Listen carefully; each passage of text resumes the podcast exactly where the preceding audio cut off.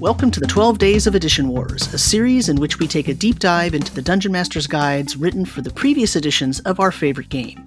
We aim to discuss what worked, what didn't work, what got pulled into future editions, and what got left by the side of the road.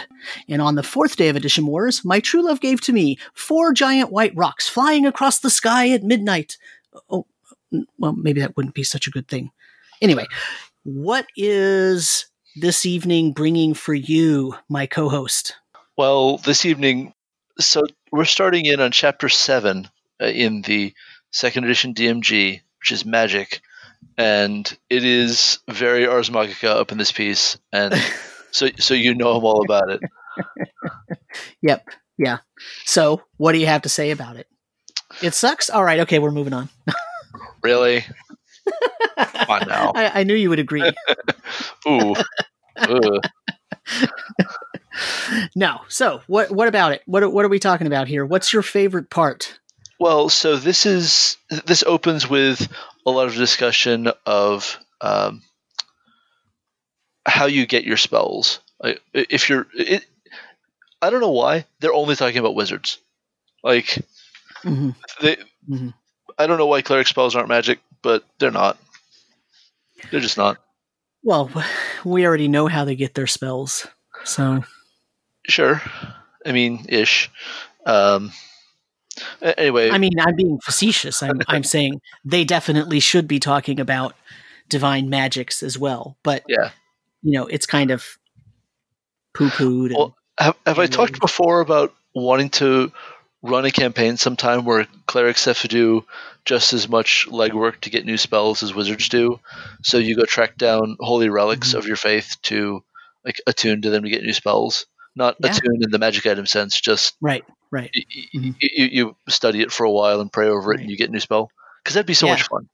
Anyway. Yeah, it would. And I mean, look, you know, when when when the ancients sacrificed to the gods, they didn't just slaughter a goat and burn it with no ceremony. I mean, it was it was all done up. You didn't just and you didn't just know how to do it. You had to be trained. That's right. So yeah, no, I, I agree. I agree. Well, and well, as a person also, who loves playing divine casters, that yeah. is right up my alley. As you know yeah. from our discussion about you know the the residuum and all that, and how it would be different for divine magics and, and all that. So I'm that's right up my alley. Yeah. So yeah, it kind of irks me that they don't talk about that. Well, well, like uh, pilgrimages would suddenly be built in, right? Mm-hmm. Right. Like there's a shrine of I don't know. Um, there's a shrine in Compostela. You need to go to it. Compostela? I'm in Scotland. I can't get a right. Compostela from here. right. yeah. Anyway. Yeah. um, so uh, there are a couple of different ways you can get your new spells. You choose, the GM, GM chooses, you work together. I cannot mm. believe how many paragraphs they spend on this. Right. Man. Right.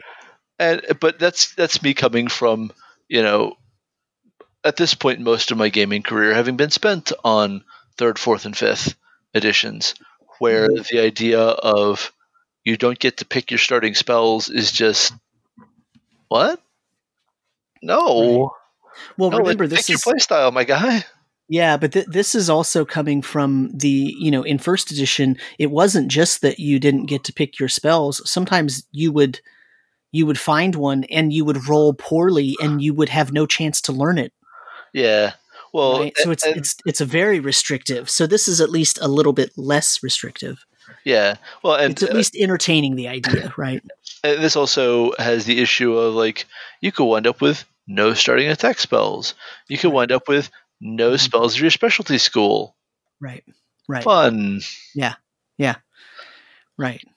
I'm just um, so I'm just saying, right? Like that's no, why they spend so many paragraphs on it because it's kind of new. I mean, yeah.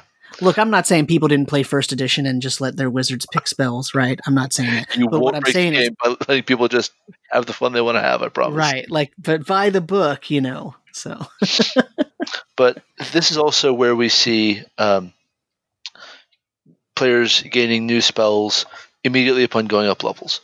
First, whenever mm-hmm. a, character attains a new spell level, allow the player one new spell immediately. And like that, I, I, believe that's a big change from 1st i mm-hmm. I'm not looking at the book right now, but I'm pretty sure it's a change. Um. And mm-hmm. you know, some kind of guarantee that you can use your highest level slot is a big deal. Um, I'm never sure how I feel about this because any number of guaranteed spells, uh, especially if you're, you're, picking from you know, the open list of whatever's allowed in the campaign, uh, mm-hmm. uh, really, really erodes any need to go chase down new spells. But it's fine. It's fine. Um, you don't have to roll to learn your new spell level up, so that's fine. You can also copy from spell books, as God and Vance and everyone else intended. Um, then there's scroll research, which is very cool. You know, uh, you definitely might destroy your scroll and not get the spell, so mm. fun. Um, and it still takes a bunch of time and money.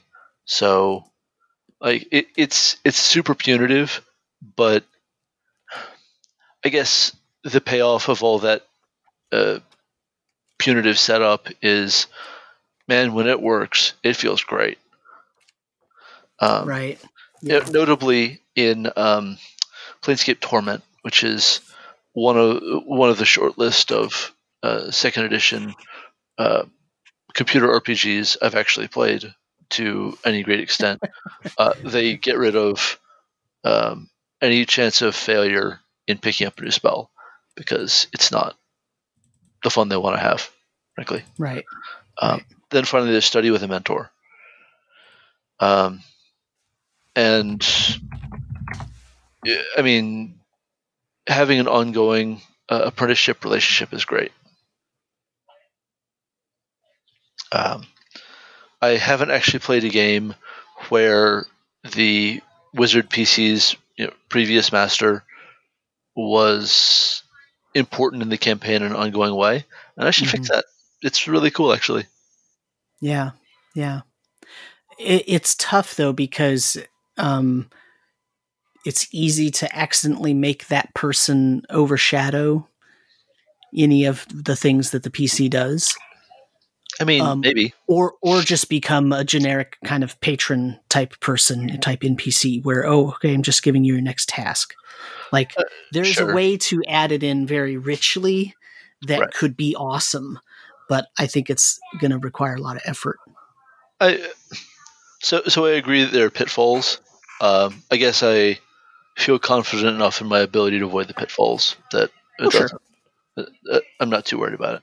I mean, in the same way that in D and D brief, you have you know more senior priests of um, uh, the of your cleric's god show up, mm-hmm. and it's okay. Sure. Oh yeah. They don't overrun the campaign. It's fine. Right. Right. Um, right.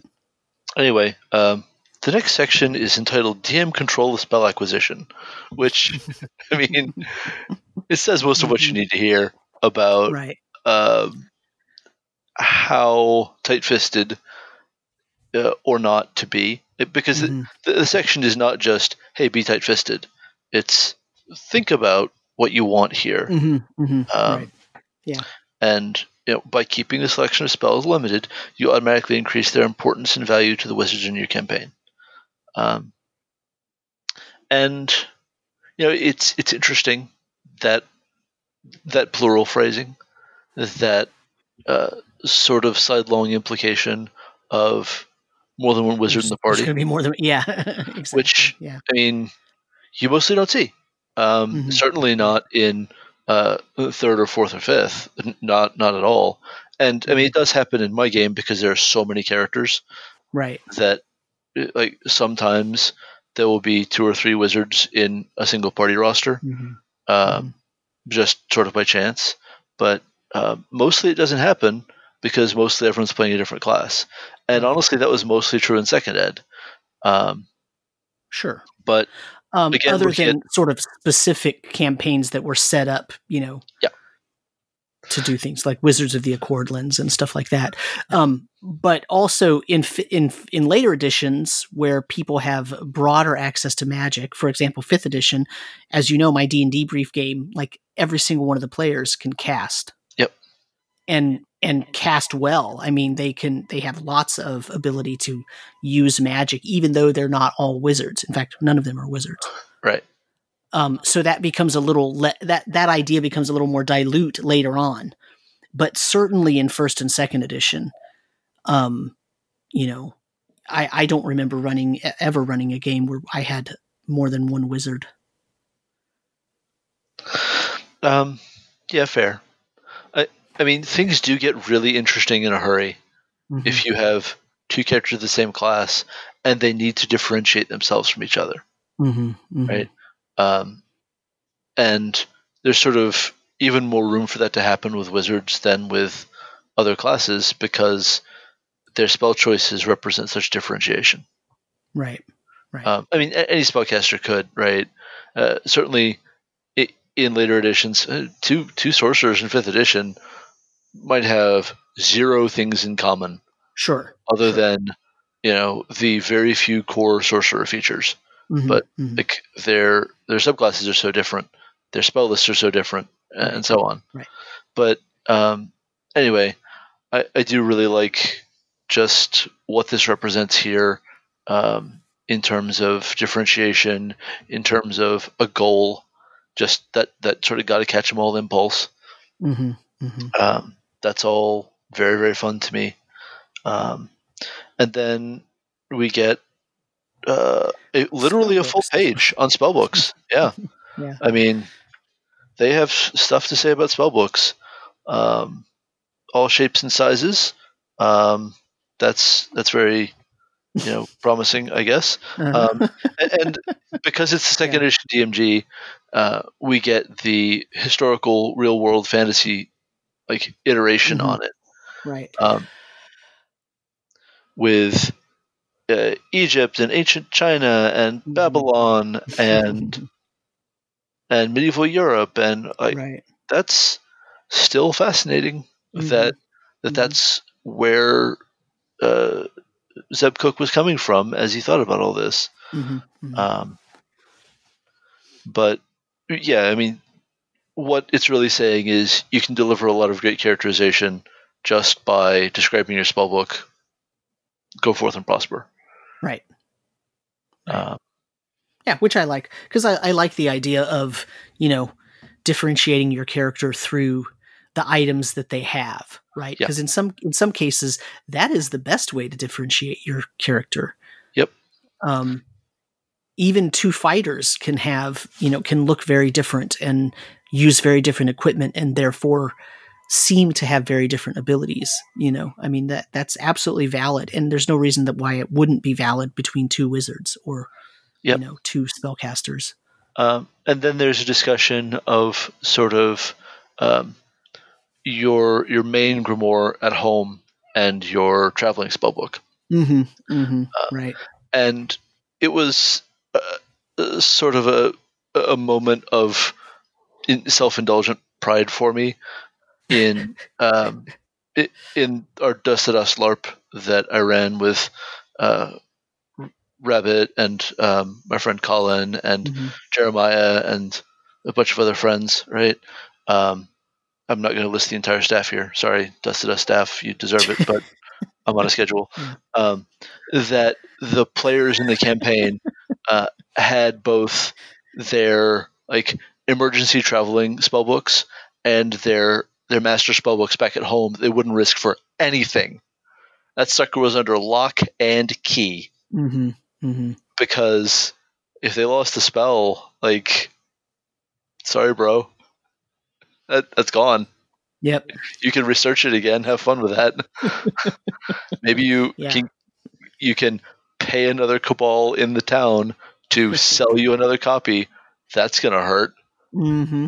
Mm-hmm. I don't know. Uh, that was like we put a lot of energy into getting the the experience for wizards in that game that I see in these pages.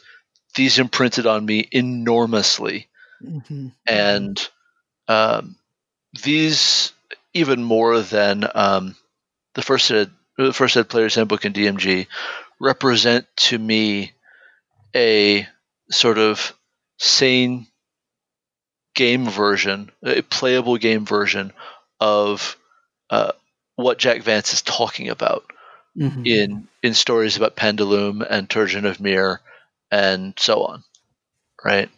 Right. Um, and so, yeah, I, I, I said at the beginning of talking about this book in the previous episode that I wasn't going to be objective about it, and I'm not. mm-hmm. Mm-hmm. Just, just hint, not objective. Um,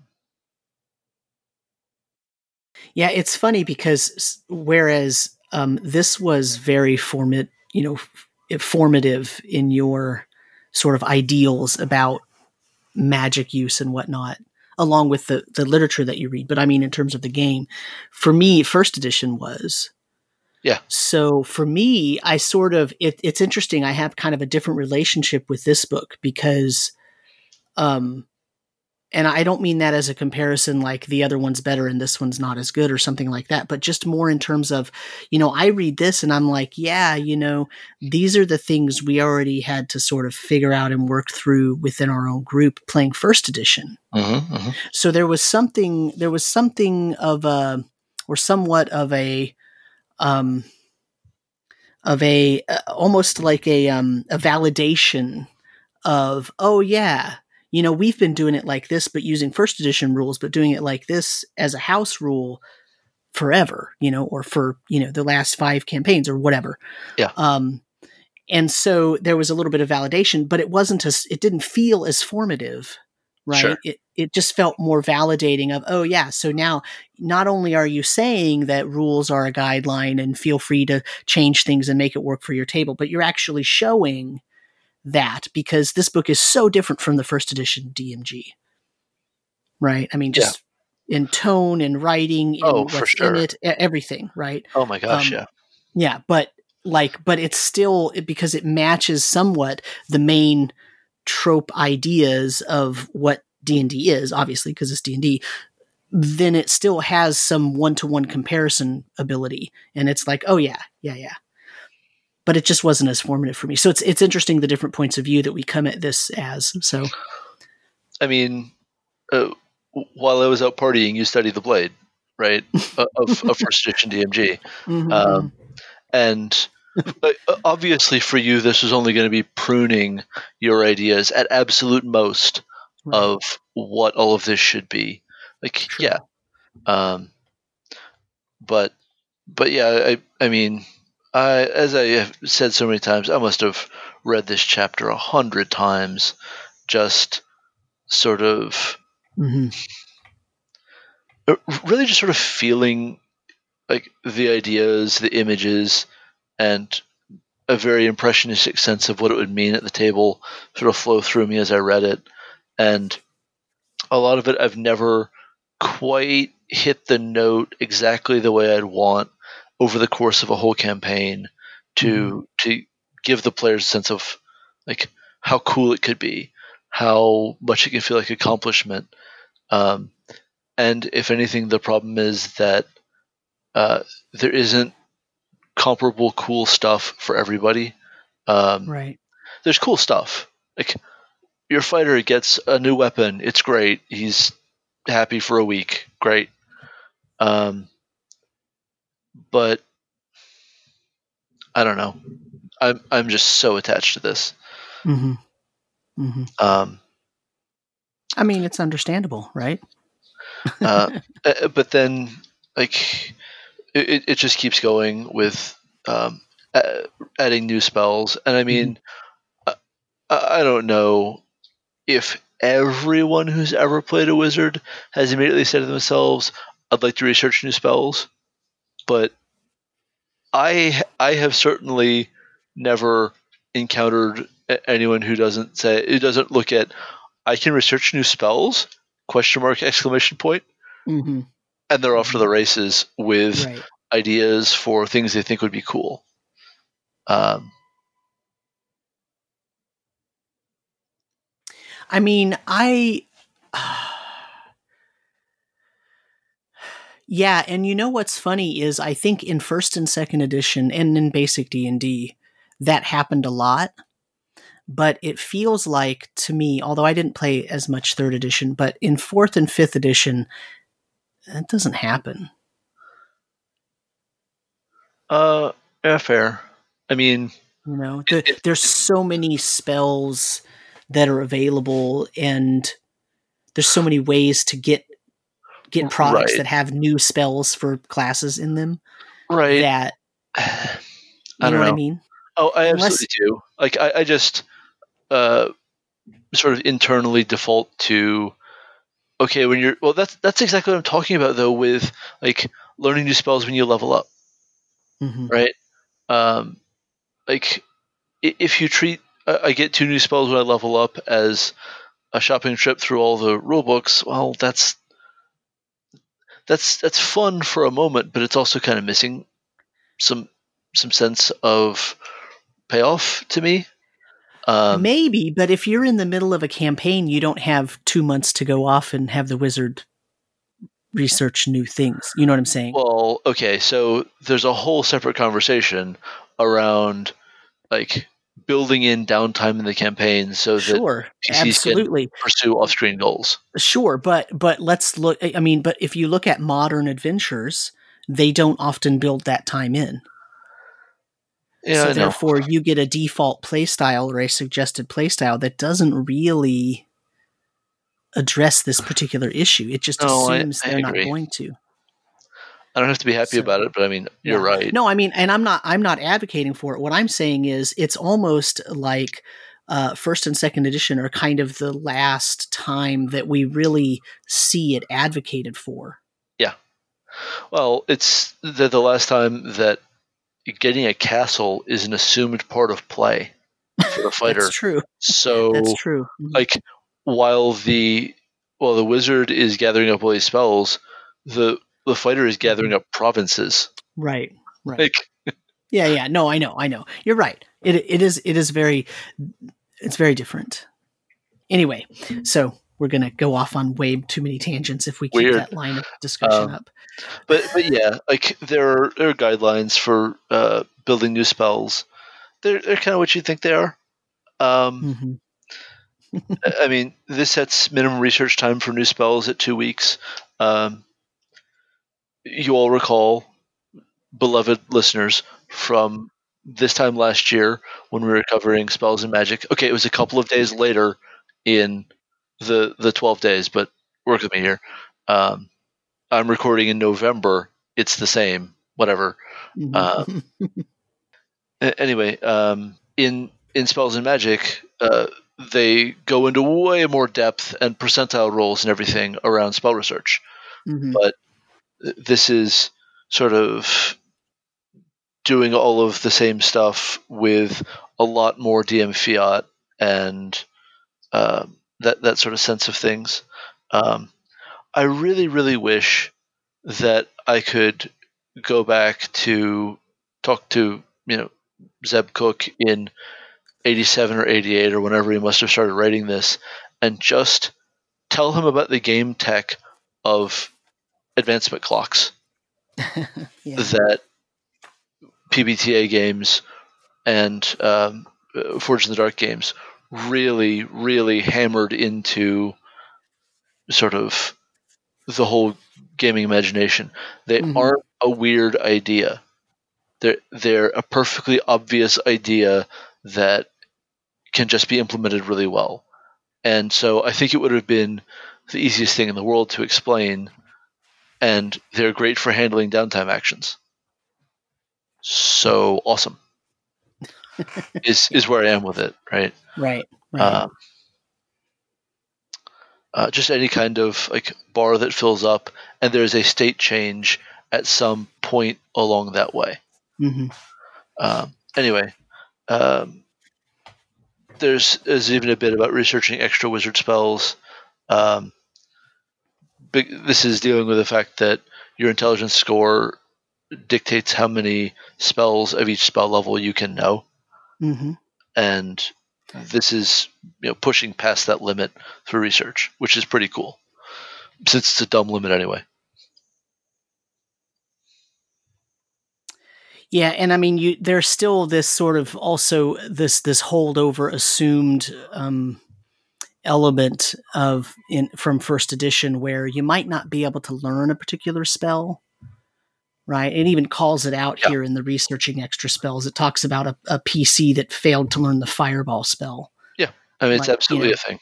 Yeah, that idea is still very prevalent in, and so the funny thing is that that that would tend to lead people to want to research new spells because they failed to learn the one that they thought was going to be really cool. So now they're going to try something totally different, which is actually kind of a good collateral effect of the kind of dumb rule that says you failed to learn it.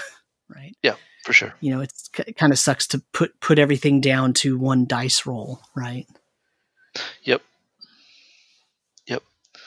Um, I definitely I definitely agree that well, I can't kill this guy the obvious way. I have to. Well, I can't go fight my enemies the obvious way. You don't do it for one fight, mm-hmm. but yeah, right. that would be a, a really nice knock-on effect to an otherwise sort of not super fun rule. Mm-hmm. Mm-hmm. Yeah. Um, so that that gets us through quite a short chapter to chapter eight, right. experience. Yes, experience. well, I mean, this is this is one of the clunkier chapters in the book to me. And I mean, we covered all of this. Uh, we covered every word of this chapter really early on in the show. Mm-hmm. Yes, um, we did. We had a whole. We had a, a what was it? Two two episode series on experience through the different editions. Hey Sam, you remember we covered more than one uh, edition in an episode? I know. Stop. This was your idea. yeah, accurate. um, but yes, no, I and we can still we will still do that. But uh, yeah, we we already touched on this a great deal. I mean, uh, honestly, what is there to even say about this? Um, you know, I, I, think the the one of the things uh, to say is that I think experience points are looked at by newer players, newer newer D and D players, very differently from players in first and second edition. Okay. Um, I mean, fifth edition players, half of them have only ever used Milestone. Mm, yep, yep, yep. Right. Yep. They they don't even have an experience of the game. Uh, and and I mean this is a neutral statement. I don't mean it's good, bad. I'm not. I'm not. You know, going huh, how how could they? I'm just saying, you know that um, milestone experience, milestone leveling is really popular and it works really well with fifth edition and it's the most popular edition and it's the current edition. So it's a thing. And you know, it's kind of funny that that this chapter starts out with the importance of experience because you know, this was an edition where you the PC still leveled at different numbers, right? Different experience point values. Yep. And so if you if a if a if a player was acting up or was doing a really great role playing scene and you awarded them a hundred extra experience for that great speech they just gave in character, that was a big deal, especially at low levels. Oh, for sure. And it made a difference. Now, when you're 10th level and 100 experience is not making that much difference, but you get the idea. Um, by then, scale a million or whatever XP that you need. Right, right. But it, but it's but but because you would have already supported the culture of the game as, hey, that was a great scene. I'm awarding you experience for it. Yeah. Like that's an expected reward, whether it seems like it's a drop in the bucket or not. And yep. so this chapter has a lot of importance to the way that the game plays. Yeah, I um, agree with that yeah, and I like that they call out fun as a major factor. Right? Absolutely. Constant goals are fun, character survival, and improvement. And I think that statement right there, this little half a page section, actually goes a long way to trying to set the tone in a less adversarial direction than yep. first edition is built on. Yeah, the the uh, item four under fun uh, mm-hmm. is re- really really undermines the the adversarial stance of mm-hmm. mm-hmm. uh, first edition. Um, it doesn't do away with it, but it does undermine it. Uh, was the player argumentative or a rules lawyer? Um, this is definitely not fun for the DM, but the DM should allow a reasonable amount of disagreement with his decisions. Players mm-hmm. will want to argue their views from time to time. However, rules arguments properly belong outside the actual game session. The DM should make a ruling for the moment and then hear appeals to his decision after the adventure. This way, the game is not interrupted. Well, right. that's a lot less my way or the highway than than Gary would have written it, right? And right, and this is also advice that I have given in the last, you know, past several months. Yeah, I mean, it's, right? it's good advice. Um, it's perennial, evergreen advice. That that little paragraph right there, yep. especially that last sentence. I mean, or the, the last two sentences. Yep. That is great advice, and it's still accurate and usable today. Yep. But yes, it's very. It's not. It's not argumentative. It's not adversarial. It's. It's I, very. I guess I have only one major uh, extension I would make to this, you know, four item list, which is mm-hmm. just. Understand who the player is and what they're able to give. Like mm-hmm. if you have a, a shy player, don't come down on them for it and fail to reward them. They're probably doing the best they can. Like mm-hmm. Mm-hmm. understand how they're able to engage and yeah. Well, to be fair, it actually it says if a person is naturally shy, don't penalize them. Oh, that's that's good. That's right. Good. Yeah, there, there, it is. It actually, uh, yeah, item one, very good. Yeah. Um, but but I get what you're saying. And and the thing is like I feel like the um you know the the idea here a player who does nothing but tell one funny joke during the course of the game isn't really participating. I agree with that statement, but you know, if you're if you're having if you you know, look, we we live in the time of COVID and Trump, okay? So if you're just having a crap day, but you still wanted to come hang out and just be around people and have a good time, or you wanted to log in and be around people and have a good time because we can't see each other uh, in person. Right. Um, it's okay, right? Like, so the the what I would say is you could actually add another sentence to that same top number there, that that same top uh, item, and just say, you know, also keep in mind that personal circumstances can cause a player to not be as participatory in an individual session. Yep. Don't and, punish them for that. And I, I do honestly believe that the great majority of DMs who bothered to engage with this page in the first place mm-hmm. and, and like take it on its own terms, I believe they were able to under like add that on their own. Mm-hmm. Uh, sure. I, I, I, think I think there's enough groundwork laid to get there. Anyway, mm-hmm. um, I'm I'm pretty much comfortable uh, cruising on through this. Um, yeah, I mean, I don't. I honestly don't really have a lot to say. You know, they this is an edition that had, uh, as I said, the the, the classes um, uh, had experience point value tables that were different from each other. So some classes needed fewer experience to gain a level um, and some needed more. And so, you know, they have individualized class awards. They have, uh, you know, um, hit, hit die value modifiers that that allow you to, you know, to adjust how much experience a creature's worth. And you know, there, there's just a lot of options here. Yeah. Um, and there's a it provides ways for you to give individual awards it provides ways for you to sort of mess around with the rate of advancement. Um, you know, but it's it's really just a few pages of advice about, hey, you know, take these things into consideration. There's not a ton of, um, you know, in, new things in here, I guess. Um, although at the time I suppose they were new, but by now they're kind of old hat, right? Yep.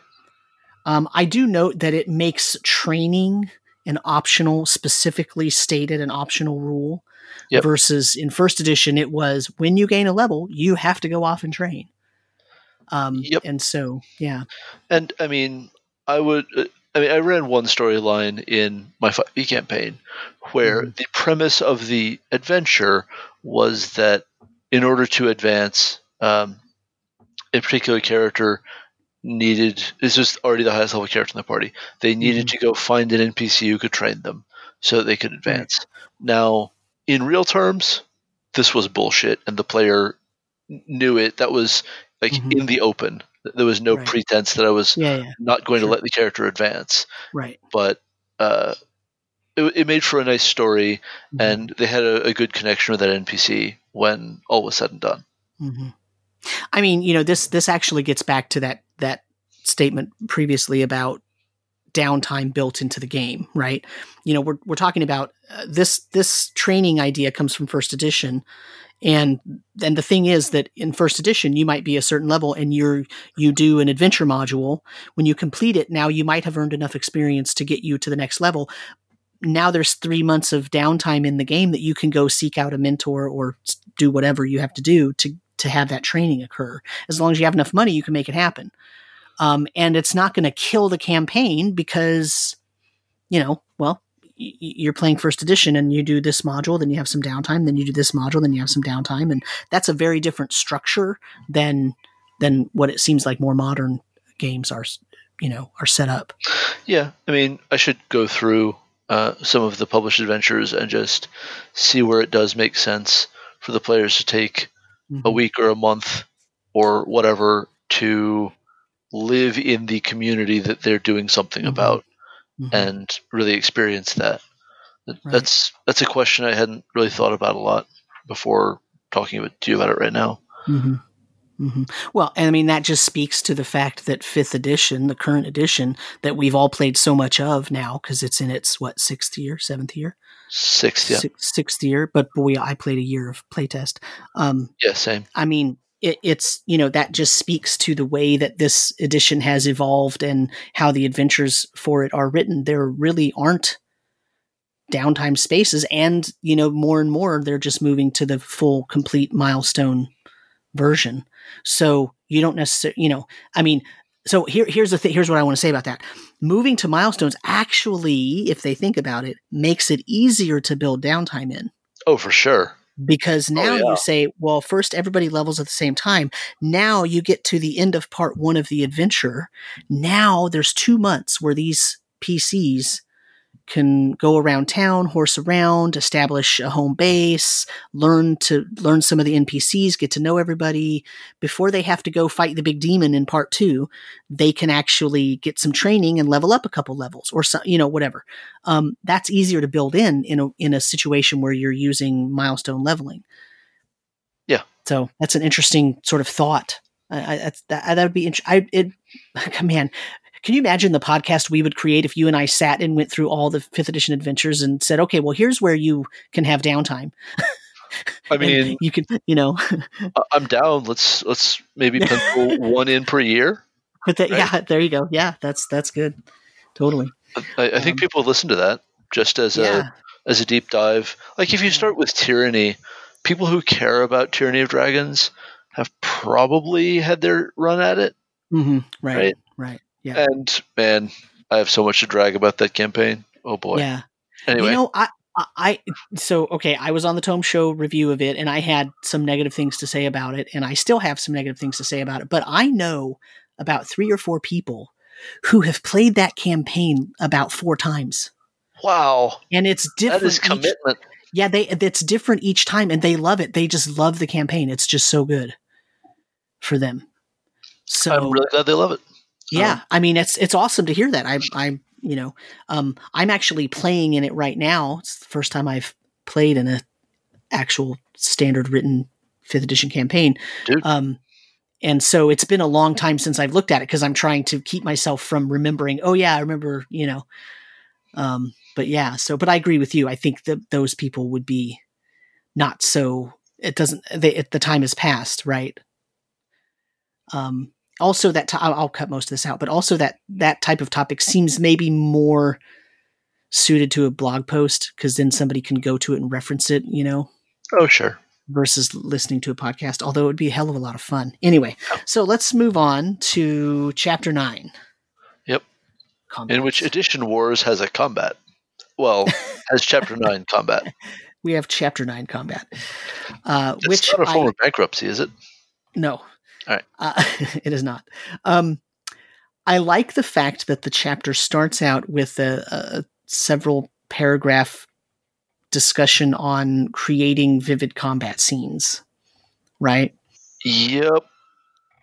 Um, I because you know here's the thing uh, this is where the 2e DMG kind of differentiates and it already has done this but this specifically in this chapter it differentiates itself from first edition because in first edition the dmg because it was the dm's book it was a lot of here are rules right? If a player wants to do this, here's how you should rule it. If the player wants to do this, here's how you should rule it. If the player wants to do this, here's how you should rule it. And oh, here are the combat tables, the matrices, which we didn't bother to put into the PHB, right? Like mm-hmm. here's all this stuff. That's mechanics you have to use if you want to adjudicate the game properly. This chapter in the in the DMG for the second edition is advice. And you know, here's how you might think about adjudicating this, but here's this other way you could do it. And here's some modifiers, or here's some other different types of ways you might think about this. You know, um, it's much more advice tone than it is here are the rules tone. Yeah, yeah, for sure. Um, I guess like this doesn't quite have the the words that I need to hear to help me do the thing that I need to do to enrich my campaigns, and neither do any of the other DMGs. Just laying that out there. But what what I need is to figure out the thing I have to say to make the players feel empowered to engage with their descriptions of their uh, th- their swings, their spells, their movements, mm-hmm. so that they are as much contributors to the descriptive narrative as I am. Right? Mm-hmm. Um, mm-hmm. Like listening to Critical Role, that's a, a part of the dynamic, right? Of who is delivering the description. Um, so much of how do you want to do this is about who's delivering the description. Mm-hmm, mm-hmm. That is consciously putting the description in the player's hands, and then he picks it back up and adds a few more details and recapitulates it. But recapitulating it is about making it an agreed part of the descriptive narrative. Mm-hmm, mm-hmm. right. Yeah, I agree with that. And and and yeah, I think that no DMG probably does that very well. Um, and you know, the the game largely stops at you should describe your attacks and mm-hmm. add description to the movement. Okay, right. here's the dice roll that you need to make to hit.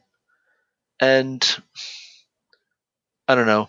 Uh, a lot of it is just like bridging that moment of vulnerability for players saying, you know, I do this and mm-hmm. maybe getting a little purple in their prose but right. that needs to be okay for everyone at the table. They need to feel comfortable doing it, and it's tough when you're around your friends and you care how they see you, right? Well, and and also, you know, if you're if you're not used to it, it it feels like well, how many how many different ways can I say I stab this guy with my longsword, right? Or I, I slash the guy across the chest. Okay. I, I try to cut the orc's leg off. Like, yeah. I mean, I'm I'm purposefully picking very generic, like right. Sure. Yeah, yeah. But there, but truly, there's only so many ways you can talk about slashing. Um, and and some. So I guess here's where I'm going with this.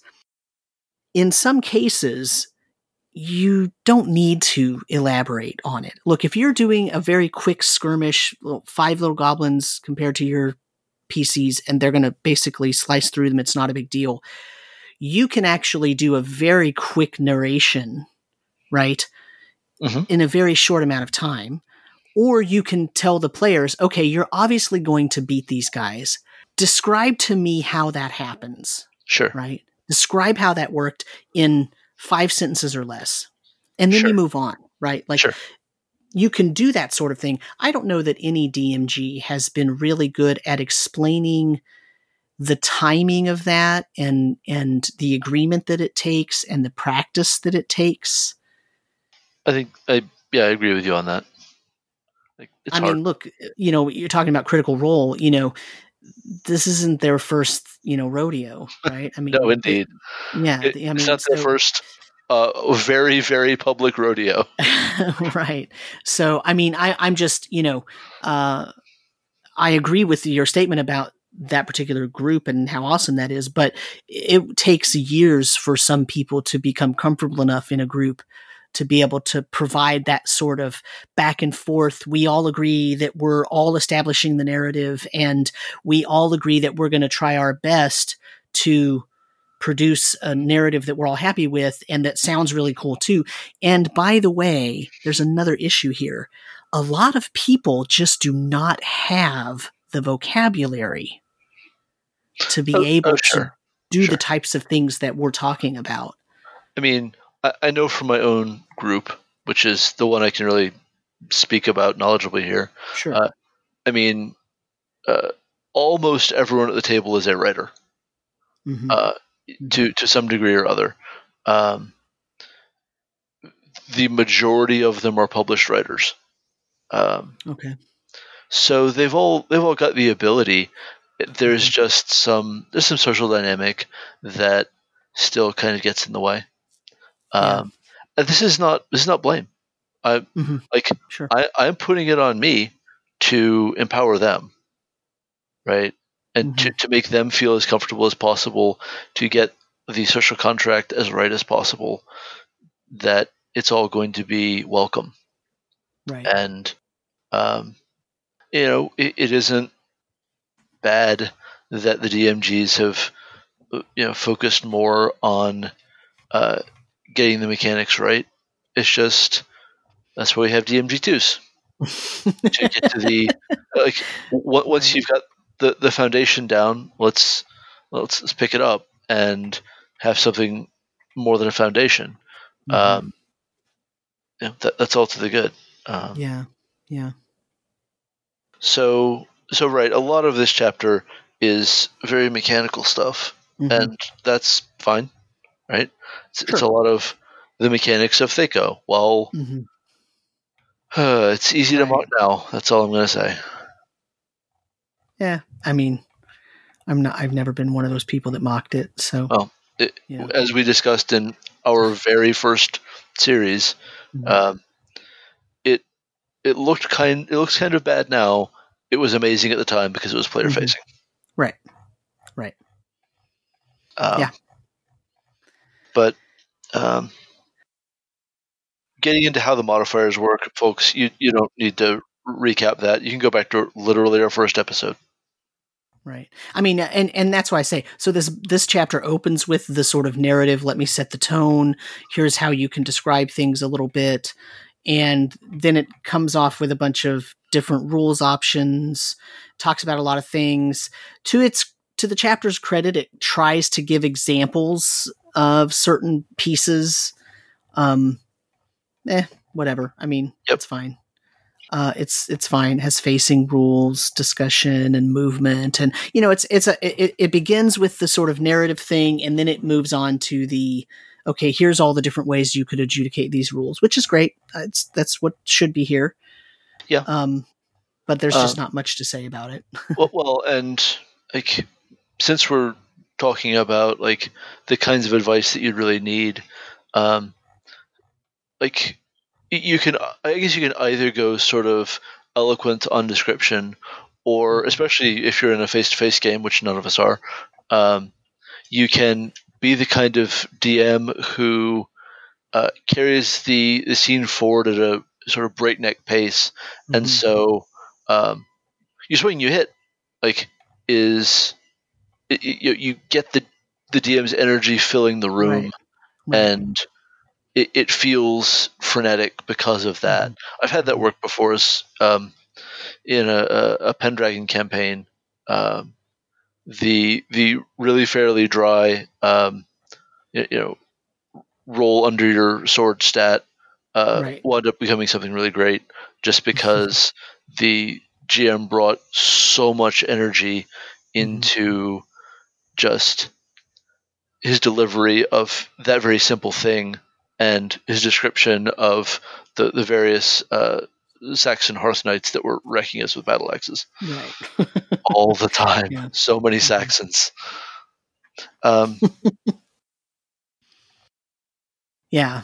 Um yeah, so I'm not I'm not sure there's uh but like your point about um, the the descriptions that it offers, mhm, Uh, that was uh, more of the kind of stuff that I poured over again and again. mhm, Um, on my page 54, so on your page, God only knows, um, there's there's a description of uh, Rath, Rupert, and Delsenora uh, uh, entering a combat, mm-hmm. and there's this script of uh, Harry and John and DM, um, all like doing mm-hmm. this, um, and uh, uh, you know, I, I appreciate sort of that that that moment of intensity and what this can look like. Like when you're 12, literally knowing mm-hmm. what to say to communicate this idea right. might might right. be the thing that gets you past a mm-hmm. scary moment. Right. Right. Well, and that's funny that you say that because I was already towards the end of the chapter and I was looking at what it has to say about morale because there's a section about morale well, there's this massive section on individual initiative that just reading it should be an argument for not doing it. Right. yes, um, I promptly skipped that section. I mean, uh, there, there, are these these huge like scripts of their mm-hmm. their dice rolls and everything, and it's just, uh, oh dear lord, this drags, and yeah. most of your page is math. How do you mm-hmm. read that and not think, hmm, no? But yeah. that's fine. Um, and yeah, I mean it's still less burdensome than initiative in first ed, so there's that. Mm-hmm. um, yeah. But right, like uh, there's a lot of just sort of the, the standards to get through, I guess. Right. Yeah, notes about different types of monster attacks, notes about how to deal with odd combat situations. You know, the PC wants to do this, and you know, how do you deal with that and all that. I mean, it's yep. it's a fine it's a fine chapter. It's just not, you know, like I said, I'm I'm way down in the morale section. So whenever you get here, let me know. All right. Well, um, I think pole arms and weapon frontage says a lot about just the, the mindset here. Mm. Right, there's a whole sidebar on pole arms and weapon yeah. frontage, and, um, and, and some of this, right? Some of this is we're bringing some of this legacy stuff in here because we know that some first edition players enjoyed that sort of thing. Right. Um, well, and also because there is still that sense of, yeah, yeah, you might be playing a war epic, right? Right. Uh, right sure. Where you, you might be, you might need to know that it's a bad idea to charge a pike hedge. Mm-hmm. Like, right. Yes, it's a, a, a pike hedge of hobgoblins or whatever, Right. I don't care that you're 10th level. They're going to murder you. right. Yeah. right. And here it's easy to see why. Um, so, so we've this steps away from you know the idea of a five foot uh, square to fight in. Um, mm-hmm. A man using a piercing polearm can use his weapon effectively with just three feet of space side to side. This allows a tightly packed line of pikemen. Well, that's a really strange idea in every edition after this one. Mm-hmm. Right. Where you don't subdivide smaller than five feet. That's not a thing. But here you mm-hmm. can. Well, but he says three feet on each side, so that's actually a six foot. Uh, right.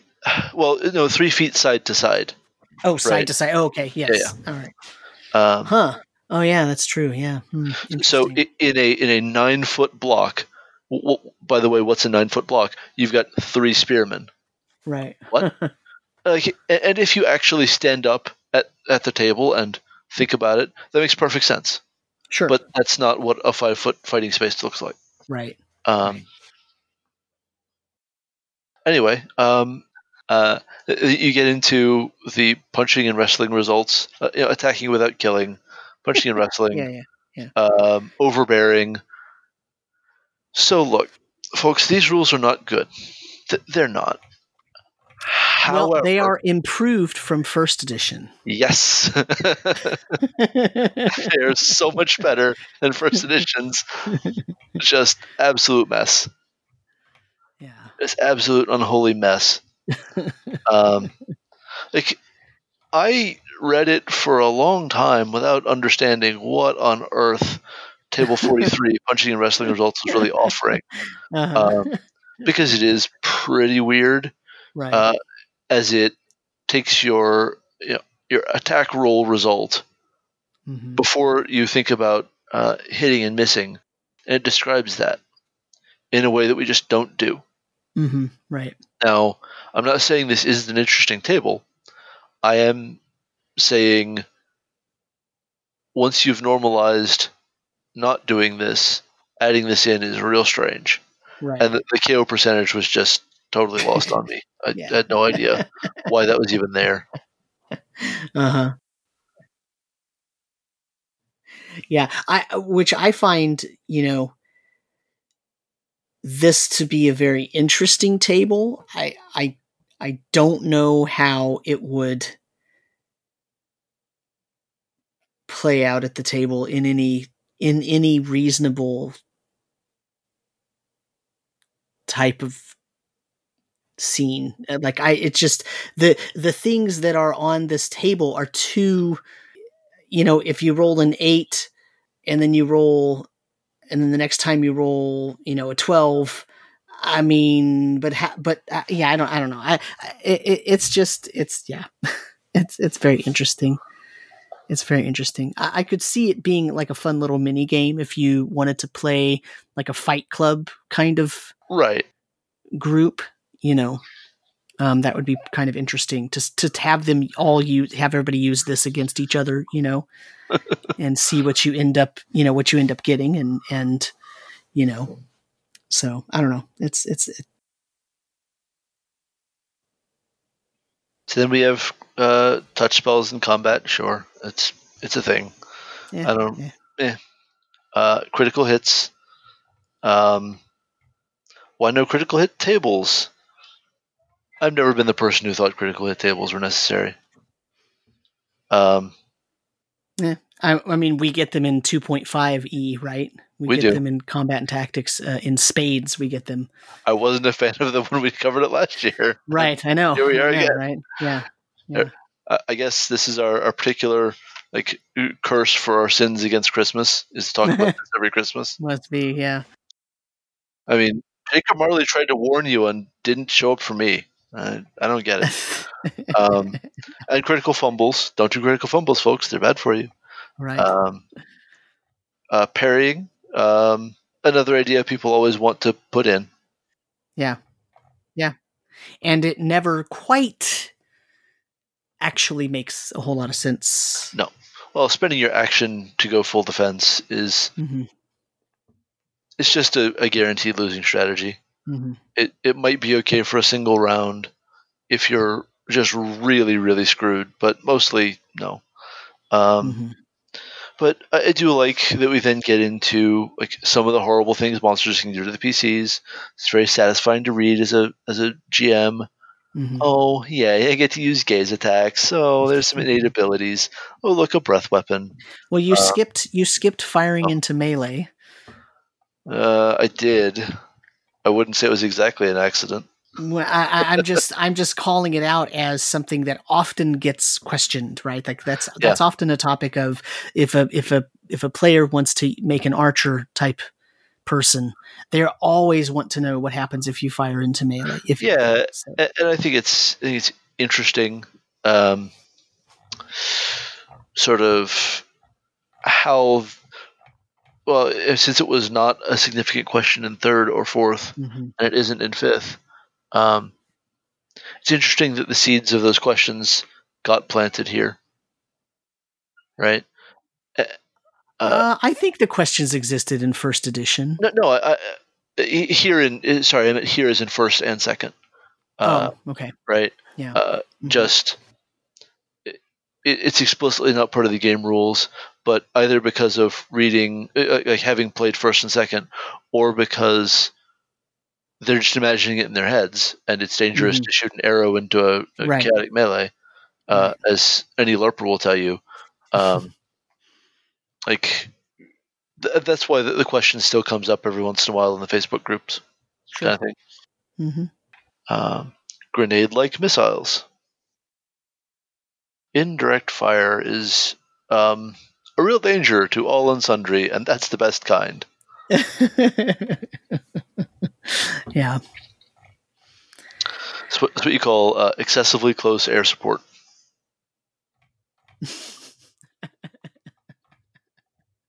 um, so,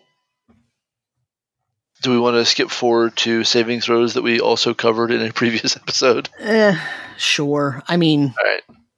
yeah, I mean, we already covered it. Uh, um, it's it's a pretty uh, standard set of saving throws if you played first edition. This is Yep. not really that different. Um, when your when your PC gets up to the highest levels, the saving throws are um, concomitantly lower. You know, they all start out in the low teens mostly, and they go down to the low single digits for most classes for every single save. Um, I mean, it's it's pretty standard. It's not, um, you know, it's way different from third edition, of course, and fourth edition, um, and it's different from fifth edition, but it's closer to fifth edition, I think, than it is to third and fourth. Uh, but it's it's basically just first edition, just changing the table a little bit. I mean, it's really not. You know, the saving throws are grouped by the type of attack, so you know, I mean, whatever, it's fine. It's fine. Um, you know, it, it go, goes into saving throw priorities, which tells you, you know, oh, if the per, if the PC could be subject to more than one of these types of things, which which one do you roll first? Oh, you didn't die from that death magic. Now you have to roll against this wand. You know, so Yeah. Um, Well, and th- that's all sort of very dubiously implemented in adventures and spells going forward. Um, then, sure, magic resistance. I mean, everybody loves traits that are incredibly hard for PCs to get, but are fairly easy for NPCs to get. It's, it's a good Sure. time. Mhm. um, yeah, And, and I mean, magic resistance, just to throw this out there, was especially in first, second, and third edition, one more like layer of defense to get through before you instantly kill the monster with your horrible spell or whatever. Right? right, Um, sure. hmm Yeah, I mean, you know, I mean, this is this is the uh, the DM taking evasive action to make sure that creatures have a fighting chance. Right. So, right? so, so, like, if you want to see magic resistance as being proto legendary resistance, I think you've got a leg to stand on. Uh, that's a fair argument. like we still have magic resistance in in 5th Mhm. which is Mhm. just advantage on saving throws against Right. spells Sure. but and magical effects but in what it's actually setting out to accomplish Mhm. i think this winds up being a less predictable legendary resistance Uh, I'll buy that argument. Yeah, I, I think that's probably true. um, Yeah.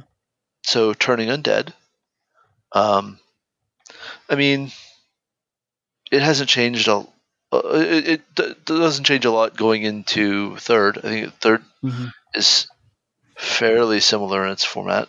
Um, I remember a lot of sort of faffing around with trying to get the form of Turn Undead just right in Mhm. D and D Next. Um, yeah, Yeah. and we have another of those great play examples that uh, that I love and you know Twitter loves to hate with uh, the, the priest Gorus. Uh, not actually taken from your campaign, but you know could be. no, it's not. But I- uh, immunity to weapons is more horrible stuff that PCs will never get access to, but will really hate, hate you for. And yeah. um, the function of immunity to weapons does change a lot over the years. Mhm. Um, that's actually it's actually one of the biggest uh, 3.0 to 3.5 shifts because uh, like damage reduction and such was such a huge part of late game monster design. Hmm. Um, and so I'm, I'm getting way ahead of myself, but it's a really big thing there. And so like here we don't have the the full sort of golf bag of um, different magic weapons, you know, adamantine and cold iron and so on. right. uh, It's just uh, plus X magic to hit and silver to hit. hmm hmm Um, you know, th- this is the sort of thing where I always I appreciate it because for me it's a world building tool, right? Like yeah. I, I, constantly yeah. go back to, to world building because the majority of my role playing career, so to speak, is in my own homebrew settings, right? Yeah. And so since that's the case, you know, I'm I'm uh, I often look at rules and rulings from the perspective of what does this tell me about the world, right? That's also a biologist mindset, right? If you go look yep. at the ecosystem, you look at one creature, what is it telling you about the rest of the creatures or the rest of the world and that sort of thing. So that's kind of where I come at this from. That's my point of view that I come at this. So I like, it's the same reason I like, you know, talking about harvesting the parts of creatures and harvesting, you know, creating recipes for rituals and things like that. Because yeah. that to me is all very world building savvy. And, you know, it's sort of like, well, if if the uh, if the trolls all have regeneration unless you hit them with fire, um, you know, that's a common trope now. Everybody knows about that one. But back then, if you didn't know about it, or if you have a creature in your setting that has a resistance or a regeneration style ability that you have to figure out what to hit it with to make it not do that. That's a world building exercise. That's not a combat exercise, right? Uh, at least it's a combination at the very least. Um, and so that's why I like this sort of thing. But as you said, it too often gets implemented as just a way to, you know, make it so that the the PCs can't just you know run roughshod over the creature Yep, and I would love to see a campaign that really like examined more the the reasons that you know you need this degree of magic weapon mm-hmm. to harm this creature. Like, what is it about those degrees that that matters? And I don't know. Um, I'm into that kind of thing. It doesn't see a lot of uh, like narrative interest because it is uh, a binary system of right. you have the thing or you haven't, or in uh, 3.0 and 3.5, you have the thing, or I guess we can ignore most of your weapons damage. Maybe not all, mm-hmm. but most. right. Kind of deal. Right. Uh, so, so yeah, like creatures become inherently magic to hit uh, at various hit dice totals. Well, not inherently magic to hit. They they, they inherently swing magic damage, mm-hmm. right? Mm-hmm hits creatures requiring plus X weapon. Right. Um, and I do appreciate the the bit of okay, so if you're going to have immune monsters in your campaign, know what you're getting. Mm-hmm. That's that's good. And now I finally caught up to you in morale. uh, yeah. Well, I mean, it's not that I wanted to explore the morale section all that much. It was just I was going to say that I appreciate that, you know, they're talking about role playing solutions Right. That the first and best way to handle morale is to determine it without rolling dice or yep. consulting tables, just doing what you think the creature would do in a particular case. Um, however, I also understand then that they move on to talk about all these morale ratings and situational modifiers and all that. And the reason they're doing that is because not everybody is Keith Ammann writing the monsters know what they're doing. right? Like not everybody, especially people who are new DMs, can sit there and say, "Oh, I know what it means for that creature to have an intelligence of 7. I know sure. how they're going to act." Like that's not that's not something that necessarily comes natural to people. Sure. Um, so I mean, the idea that intelligence of 7 means one consistent thing is mm-hmm. uh, also incorrect. Well, sure, absolutely. I, but but there is an idea there that everybody with an intelligence of a certain level has a you know is grouped into a certain set of behaviors and and activities, right? I, uh, I agree. The idea exists. I'll go. Yes, I'm not saying it's a good idea. I'm just saying that that is right. Yeah. Um, you know that that's something that enters. It's a very simplistic way of looking at those ratings and so yep. it enters into the to the psyche that way. Yep.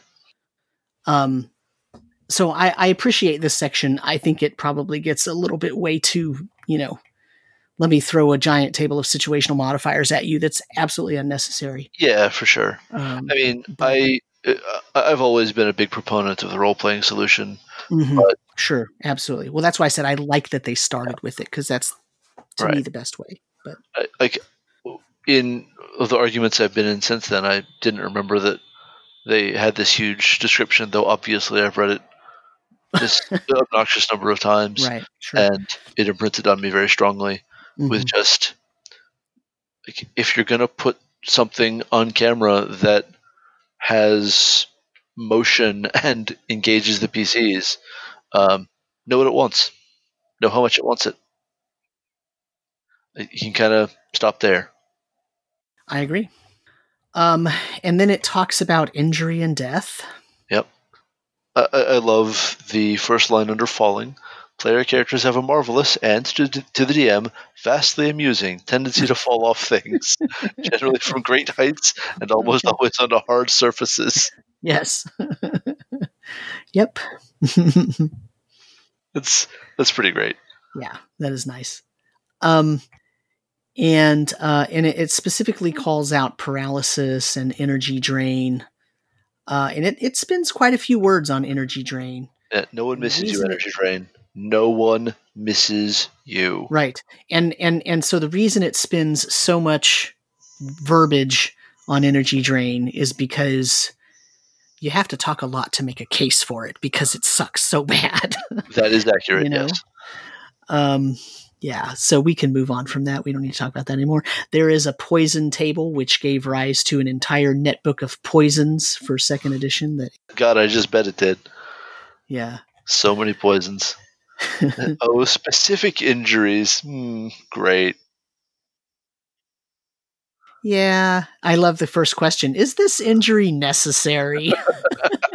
I, I can't help reading that in a very sarcastic manner. Well, Is this injury necessary? Uh, uh, it, it's like the old uh, maxim that uh, any headline phrases a question can be uh, answered no. yes, exactly. yeah. Um, and then it gets into healing, natural healing, magical healing, herbalism. And natural healing is real friggin' slow. Yep. Yeah. Uh, yeah. It's very old school in its stylistic approach, for sure. Like, it's slightly faster, I think, than in Pendragon, which is saying something.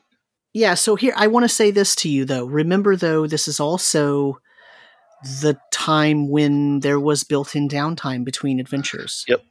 Yep. So um, it was possible for a person to just be resting for a week yeah, gain back sure. their hit points and not have to have every hit point back after a single long rest. Oh, gain back some of their hit points anyway. Well, it, well, I mean, but it just because it doesn't scale by level, that's all. Yeah, yeah, I mean, if you're in complete bed rest and you know, yeah. So I mean, it's yeah, it, it's it's going to take a while if you're high level for sure. But if you're high enough level, you've got enough money for magical healing. So yep. Um, you know. And you know, if you really went deep on troop style play, uh, this actually pays off a lot better, giving you that sort of um, Darkest Dungeon or XCOM. Uh, no, this character is still injured. You can have them again in a month, uh, or maybe after they've also purged some sin at the the church or whatever, right? Whatever their new problem is. Like that could be a really cool way to get some mileage out of this uh, if you didn't have ready access to magical healing. Though by all means have access to magical healing please. Right. Yep. Yeah and then death from poison. So i, I gotta tell you uh, the last second edition game that i ran the players were traveling and they camped at night and I rolled for wandering monsters and poisonous snakes came up. So they were beset by a, a small, you know, set of poisonous snakes. I think four of them or something. And they had killed three of them and one of the players had been asleep this whole time because I mean it was like you know one round, uh, because everybody except this one player woke up, and the player, the PC woke up and stood up and tried to swing at the snake and missed, and the snake got a turn and it bit him, and it was poisonous. Uh-huh. So I had him roll on the table to see what you know how damaging, you know, what kind of poison it was. And he rolled and he rolled a nat 20 and they were all like, yes, you know, cause he thought it was going to be great. And that was death in six rounds. wow. That's yeah. great. And wow. the PC died for freaking wandering monster. Wandering coral snake. Whoops. Yeah. My bad. Right. Um, so, you know, in that group it was fine. I mean that's how we played. They didn't sure. like you know I, I would really balk at that. That would not happen for example in a fifth edition game right? Oh no, I, that that's just not how i would run it. Uh, the the sort of ethos of play is very different now. But back then it was just like oh man and then he just made a new character and it was fine. Yep. um but it was it was it was kind of a funny moment because they all cheered you know when he got the 20 and then it was like oh yeah this is the case where you don't want the 20 yeah um, but yeah, so so so death from poison has a significance in my in my running uh in my running in my GMing history for yep. second edition that is it, it never turned out good. When there was something poisonous, it, there was always a problem. If it was a creature, now if it was a, a, trap or something, that was not a problem. But a creature that was oh god, yeah, bad stuff. So so death from poison, like this section sort of is amusing to me because um, the the requirement that you neutralize the poison before restoring the character to life, right, is a it's an odd idea, right? right? There aren't really any other causes of death in the mm-hmm. game that we make you fix. Right. Because they'll kill you again if you haven't fixed it by the time you get right. brought back to death. Yeah. Up to and including your head being off. Mm-hmm. Right. But this is the one that also made its way into the Georgia LARPing community. Mm. Like, yeah, if you have a um, a death poison in your system, like you better get that shit purified, or yeah, you got a problem, friend. you, you will you will die again immediately upon getting back. Like, what? Why?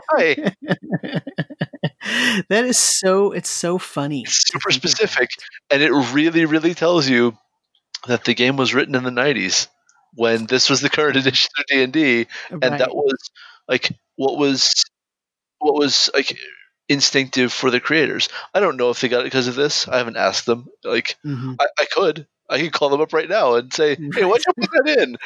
and maybe it's this, maybe it's not, but it really seems yeah. like it might be. Yeah. You know, I have a sense that, I mean, I don't know about the LARP thing, but I have a sense that because poisons are a real life thing, there was this urge to have a lot of realism in it and some verisimilitude in it that doesn't exist because we're playing in a fantasy world. But but because poison is real in real life and there's lots of different types of venoms and and you know what I'm saying like it's almost like that sort of real worldism leaked in yeah. to the game and made it like this poison is a protein that won't break down for 2 to 6 hours so don't get resurrected until you're sure that it's gone like No, you're right. You're right. It's just weird. Yeah. Very very odd. Very odd. Okay, so after death from poison, death from massive damage. Yep. I now it, I will say that in second edition, it's pretty hard to get to 50 points of damage in a single attack. Mm-hmm. Unlike in third, where it's not. It's quite easy, actually. Um, yeah. But uh, it, it's real bad for you in mm-hmm. uh, in, in second. I mean, if doing 50 points of damage wasn't bad enough for you. Right, right. I mean, you know, well this this idea also carried carried forth into 5th edition. Right? I mean, there is there is the massive damage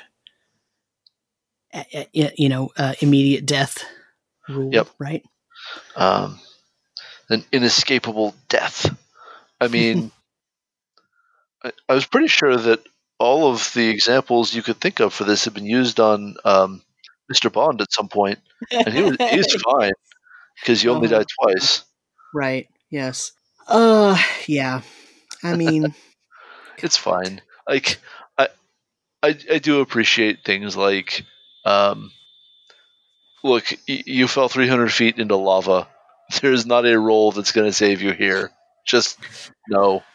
Uh, okay, Anakin, but um, he didn't fall 300 feet into lava. He was left. It. It's not better, is it? This is, I'm not helping. well, it's because he didn't have the high ground. If he'd had the high ground, yeah, right. that would have helped. Never mind. I'm gonna, I'm gonna let this one go. but you get my idea. I mean, yeah, this, this is it's, it's, in some in some respects there is, you know, uh, there are some things that definitely are inescapable. You are not going to come back from that. So whatever, that's fine. Raising Dead. Yeah, it's fine. Like, eh, yeah. there's not a lot for us to say about this uh, aside from the fact that there is con loss um, in this one.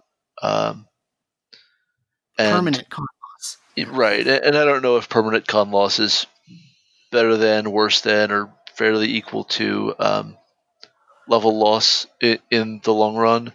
I will just say that with the rules around increasing ability scores in with wishes that we covered in the previous episode, uh, just kind of cruising at 14 con and only spending a wish when you need to regain one because you can regain them you know one per one point per wish at that level seems actually really a good way to live forever if you have that steady of access yeah i mean i'm just i'm just wondering how you got access to those 160 wish spells i couldn't begin to tell you yeah me neither um,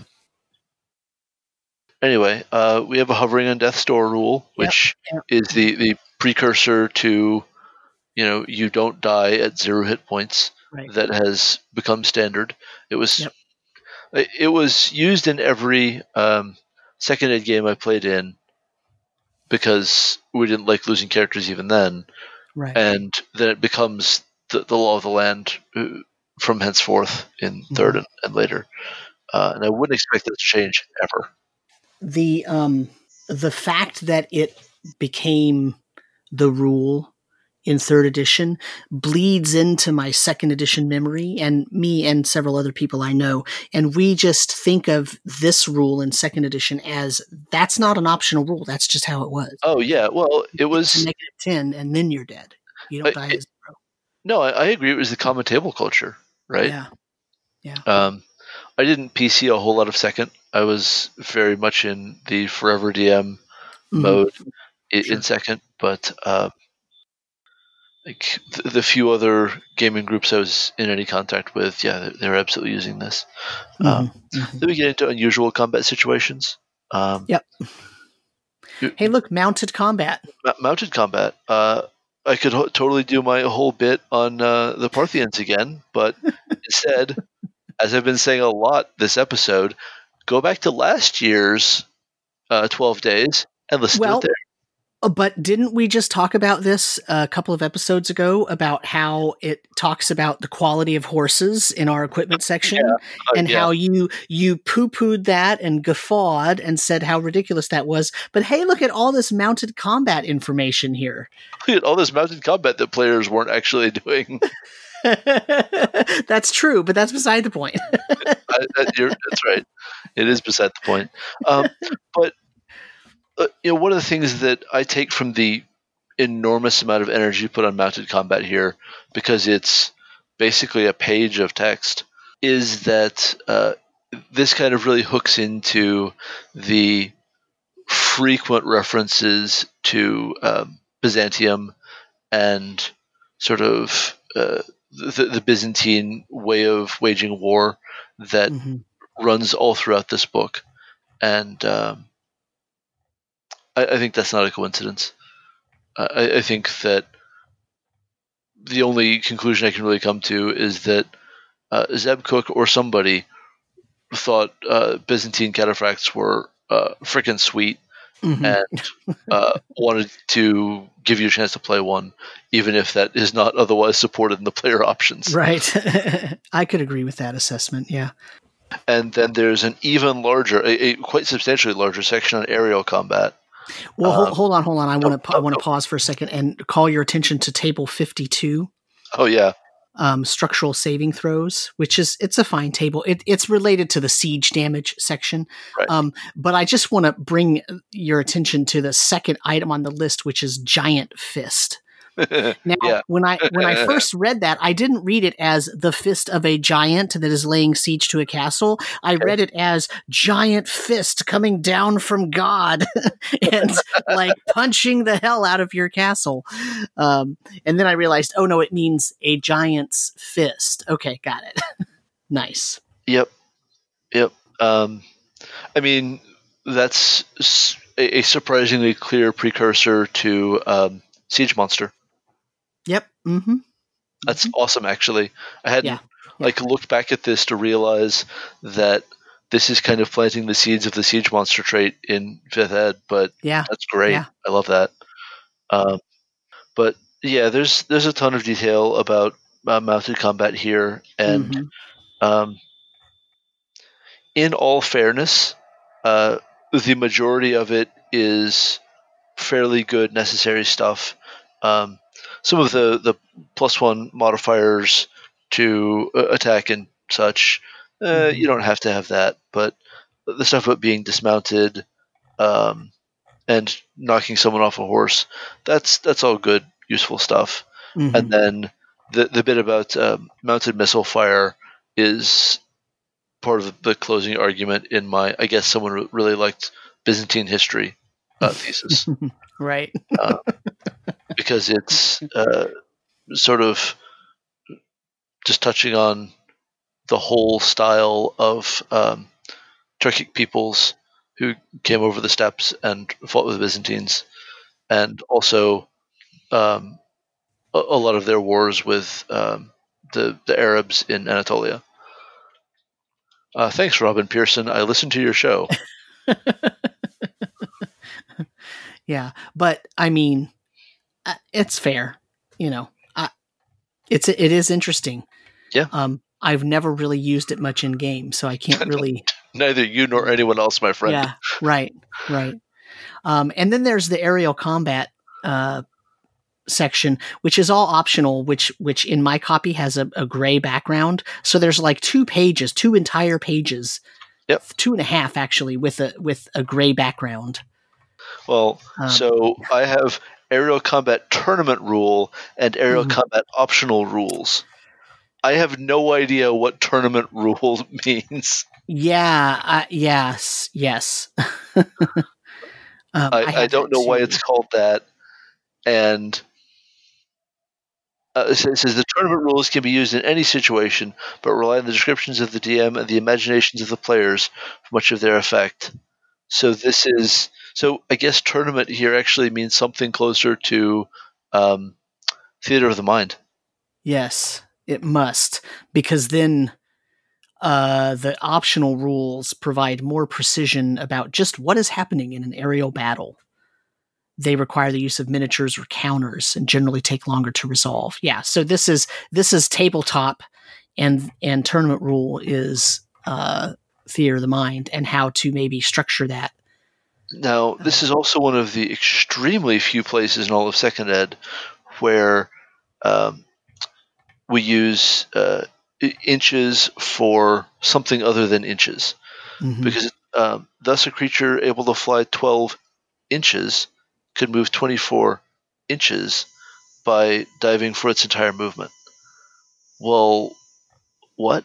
Where is that sentence? Because up so, in movement, it says one inch equals 10 feet. So I have that. Uh, yeah, it, it, absolutely does mean one inch equals 10 feet. It's just, I think this is one of the only places in the whole edition where that notation appears. Yeah. Yeah. So, so a creature able to fly t- 12 inches would actually be moving 120 feet. Okay. It's and not. T- yeah. Right. They don't fail to explain it. It's just, it's weird. Yeah, I mean, eh. I never used it, so well, you know. Here again, I'll say uh, neither you nor anyone else. right. I, I, expect this was not heavily drawn upon. Mm-hmm. I expect that the great majority of tables, if they ever had aerial combat, decided that the tournament rule was plenty. Right. Um, and, and you know, in, as much as I have a problem with these, it's that none of these rules uh, do an even sort of D and D level fidelity good job of capturing, um, like fighting from the back of a griffin in a movie. Mm-hmm. I'd like to see that be something a little different, but um, I don't I don't know what it actually looks like in real implementation. Yeah, maybe too complex. That's the problem. Well, for sure. I, good dogfighting rules are hard. Yeah. Dogfighting is an aerial combat, not. Yeah, not no, I, I, knew I knew what you were talking. Here, come on. yeah, um, it'd be interesting to look to see if there's any uh, World War One or World War Two based games that have a nice aerial combat dogfighting. Yeah, it's, it's, called Night Witches. Yeah, but yeah, yeah, but that's a very different type of rule set. Oh yes. All right. So next up is underwater combat. Um, yeah. And and it spends a lot of words on vision and how well you see in underwater? Um, yeah, I think you if you haven't looked at it lately yourself, uh, that's a major emphasis of the fifth ed rules on uh, mm-hmm. uh, underwater combat and exploration. Yeah. Uh, yeah, there's you know breathing. Well, obvious problem, sure. Uh, Unless you have gills, then it's no problem at all. I don't know what the deal is. Right. Well, I'm I'm speaking as the person who's working on Under the Seas of Adarya right now. Oh. so yeah, yeah, that's that's a that's a thing. Um, but but right, like um, the looking at the combat rules here, um, only thrust weapons can be used effectively underwater. Well, uh, except for those possessing magical items enable free action. Well, that's surprisingly close to um, how in in fifth ed, if you don't have uh, a swimming speed, you know, mm-hmm. marking you as an aquatic creature, you have to use a piercing weapon uh, underwater. Uh, and then um, nets and missile weapons, uh, nets and crossbows, the only things that really work underwater. Range is reduced. That's surprisingly similar. Um, just uh, this book still labors under the idea that nets could be a good way to use your turn in combat, and uh, fifth edition uh, makes it much clearer that that will never be a good idea. Right. But they still offer it on the equipment table. Oh, they offer it, yeah. and then you read the entry and realize there is no circumstance under which this is an okay idea. Yeah. Oh. All right. You say that, but I have a player who bought four nets. Uh, huh. And I said to him, "What are you going to do with those nets?" well, like, and he's not sure, but he could carry four of them, so he bought them. It worked in She-Ra. like, there's nothing wrong with Netossa in that show, so whatever. I guess it's fine. Ish. Anyway, moving along. Uh, chapter 10 Treasure and Magic Items. Yep. And the very first comment question on this is Who needs money? Uh, That's the. I, I think that all the players uh, in second ed are going to be very keenly aware the answer is us, please. Yes, uh, everyone. Uh, Thank you. since they're since one really nice thing is that the uh, player's handbook does show them what they're going to need money for in their class mm-hmm. features. Right. And that's just rude, and I love it. yeah. You want to build a stronghold? All right, sucker. just, yeah. just go ahead and sign on the dotted line. Mm-hmm. The VIG is on. um, just, yeah, money. Um, Yes, and what if the characters find a sheaf of cracked papers in an ancient hoard, and one of the papers turns out to be a long lost land deed? That's cool. Valuable. I love that. Characters use it to enforce a claim. Question mark? Question mark? Question mark. Now my whole game is focused around that. I mean, if you can get your D and D game to be all about uh, real estate uh, conflicts, I think that's fine. there are definitely groups that I know of in real life who would be so all about that and would abuse it to their heart's content. Oh yeah, oh yeah. I had a I had a group actually the same one who's one of the PCs died from that snake bite. They loved political machinations and they loved having a headquarters and they loved being respected and trying to fight out the noble houses and you know i mean just oh they loved it. They couldn't wait to get to the point where they were doing that. Good times. Yeah uh, yeah it was fun um so then placement of treasure yeah yep um i mean i, I like the um the three premises of yeah. treasure mm-hmm. um because it does really like uh foretell the the whole points of light mm-hmm. thing of, of fourth ed. Yeah. Like that's a right. it's a very clear signaling of everything that's mm-hmm. going to go into points of light just in right. treasure, and that's really cool. Well, um, and once again, it's hitting on that world building aspect that I so love. Yep. Right. That's a complete world building. I mean, look at premise two. Once the world was more culturally advanced, since only an organized society can control things like minting on a large scale. Yep. You can't mint coins without organization. Yep. Well, even if they're hand minted, even if you're using a small hammer and, you know, hammering the seal of the king into them, right. you're still organized because you're cutting those to the same approximate size. Right. And you have to regulate purity. Right. Right. Just ask Diocletian um, uh, and I really like that there are some paragraphs of, you know, how all of this can factor into your settings history. Mm-hmm. Uh, is another of those kinds of things that, like, they don't specifically intend you to use any of them. They're mm-hmm. just tossing out a bunch of uh, names that are phrased with meaning right. that you sort of invent for yourself, but there's going to be a common understanding of roughly what that means. Mm-hmm. And so you're off to the races. Right. Right. Uh, then it talks about, you know, who might have the treasure. So the intelligent versus unintelligent creatures. Do you plan the encounter? Do you have a random encounter? And then it talks about balance in your treasure tables and the danger of a Monty Hall campaign. Um, so, you know, uh, I, I, like I, I like that it's more advice centric about you know think about what treasure is going to do your campaign. Think about what having a lot of treasure is going to do. Think about what that's going to do to the PCs and the NPCs around them. Yep. Um, you know. Then it talks about magic items. Well, and there's also some some just great bits of um, thinking about NPCs who are powerful and have a lot of money. Mm-hmm. Uh, just the, the, the, section on intelligent creatures with money is mm-hmm. Um, mm-hmm. Is actually quite nice uh, yeah. for just helping you think about how to present stuff, right. uh, especially if this is your first time seeing any of these ideas. Um, yeah, there's advice on how to fix a Monty Hall campaign.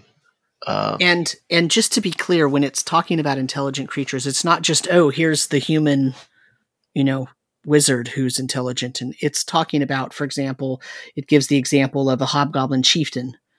It says intelligent monsters will take precautions to guard their treasure that would never dawn on unintelligent beasts. The hobgoblin chieftain isn't going to leave his treasury unguarded. Also, he isn't going to trust his guards so he's likely to have the treasury rigged with at least one and probably several dangerous traps. Right? Like, yep. uh, you know, the I, am not sure that people would consider a hobgoblin intelligent or unintelligent. The in this case, it means intelligence is above instinctual bestial intelligence, right? Above animal intelligence. Right. It doesn't have to be a, an intelligence 18 wizard using you know, magic using hobgoblin. It can just be a creature that understands that those things have value. For sure. For sure. Um, anyway, so where were you going? Planned and random encounters. Uh, well, I was looking at Monty Hall campaigns and magical oh, items, yeah. mm-hmm. um, and um, there's just a lot of advice here on uh, like having creatures use the magic items that they have with them, so mm-hmm. that they don't just leave that magic sword stashed and unused without right. some kind of good reason. Yeah. Um, you know, discussing rarity. Um, like there's uh, th- there's a bit that always sort of interested me. Um, the charm of discovering a magic item is lost if everyone has one, but too few mm-hmm. magical items can also ruin a game. This is especially true at higher levels where magic is so important to character survival.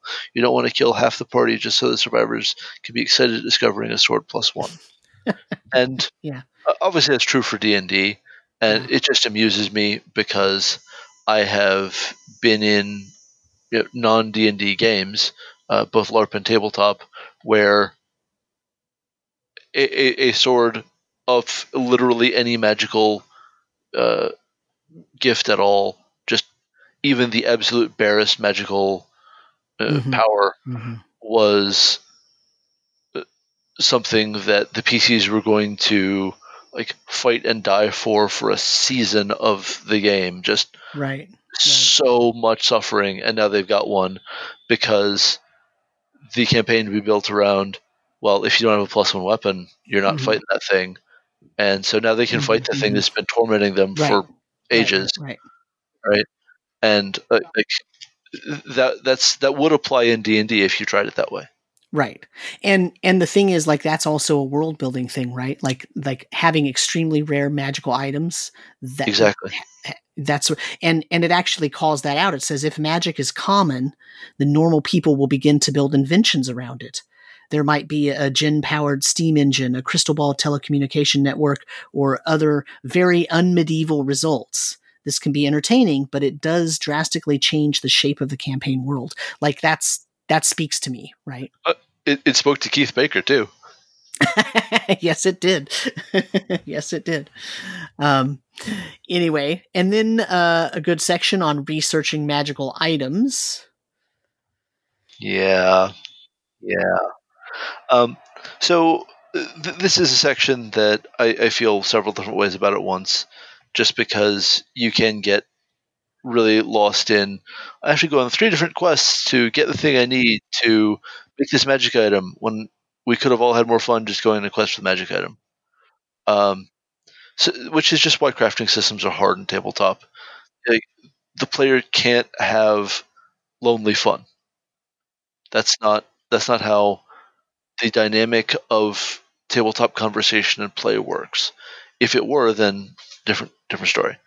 Um, but researching magic items, the nature of um, creating magic items, we have talked about this before. I mm-hmm. do still like it as a thing, um, but uh, in a lot of ways, it's just uh, kind of it, it winds up being a player initiated quest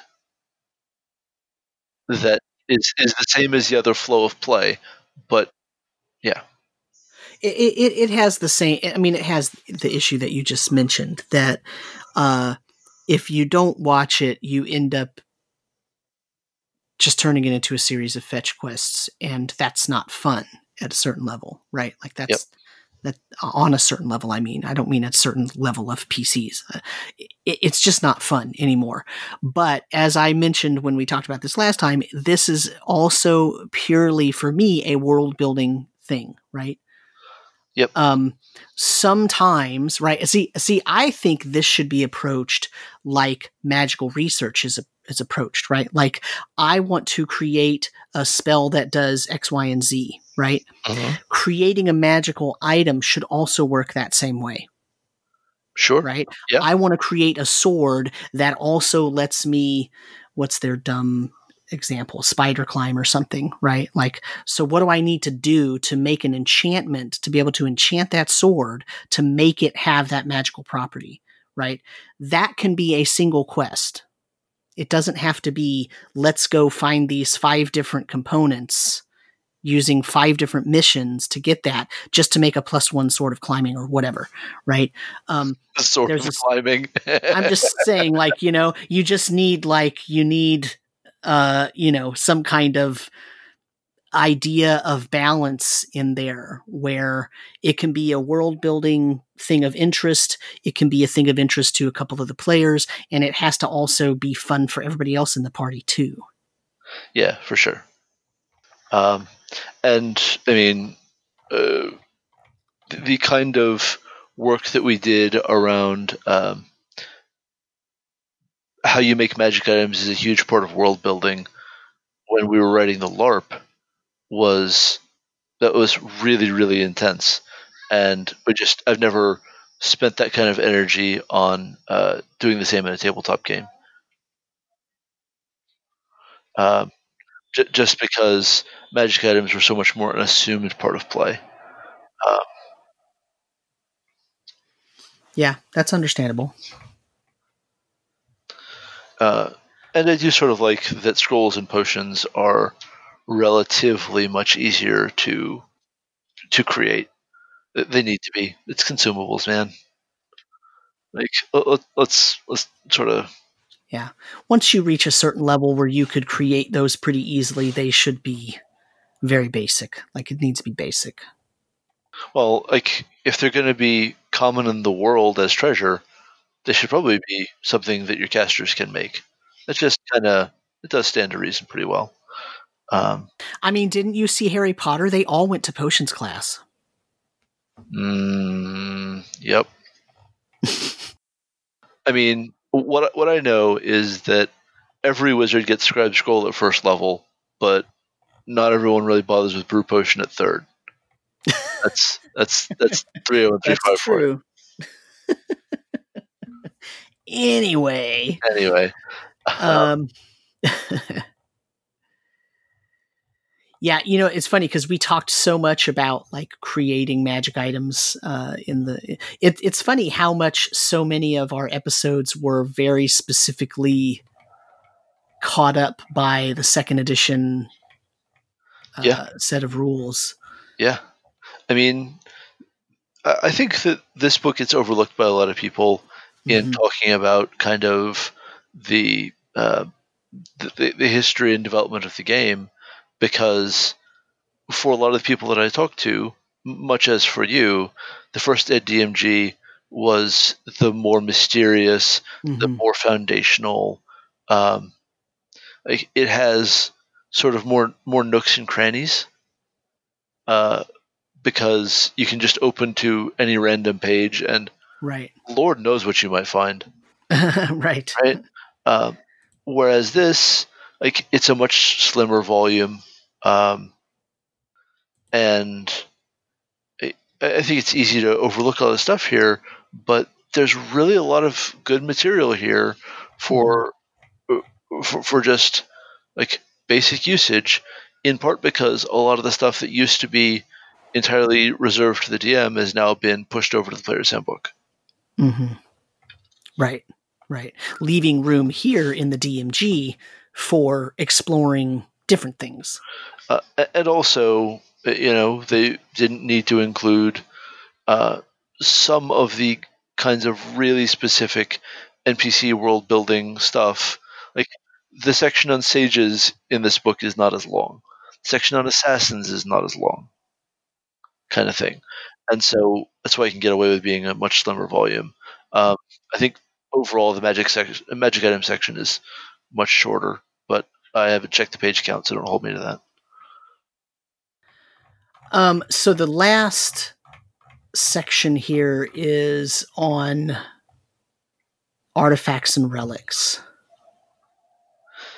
Yeah. And it's another optional section that has like three pages of optional explanation.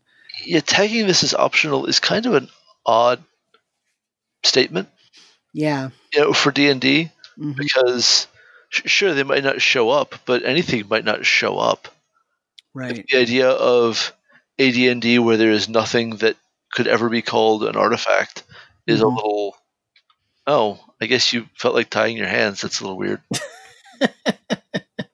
Yeah. So the the interesting thing though is then it gives rules for designing an artifact or relic, which I appreciate.